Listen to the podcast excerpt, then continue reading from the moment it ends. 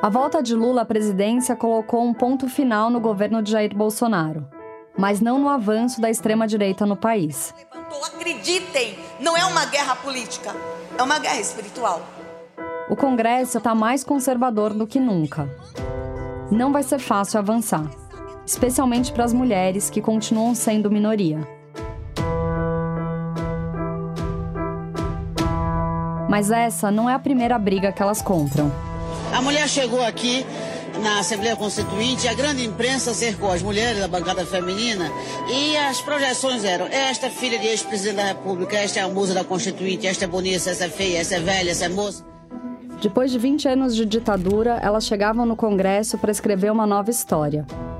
Diferente daquela que sempre foi escrita pelos homens.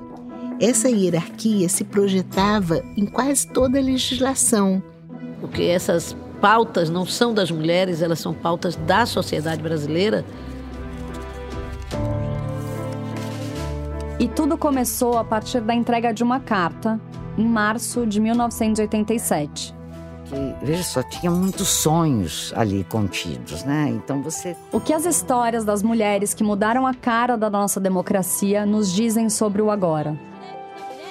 A carta de reivindicação que nós mulheres buscaremos defender nesta Constituição.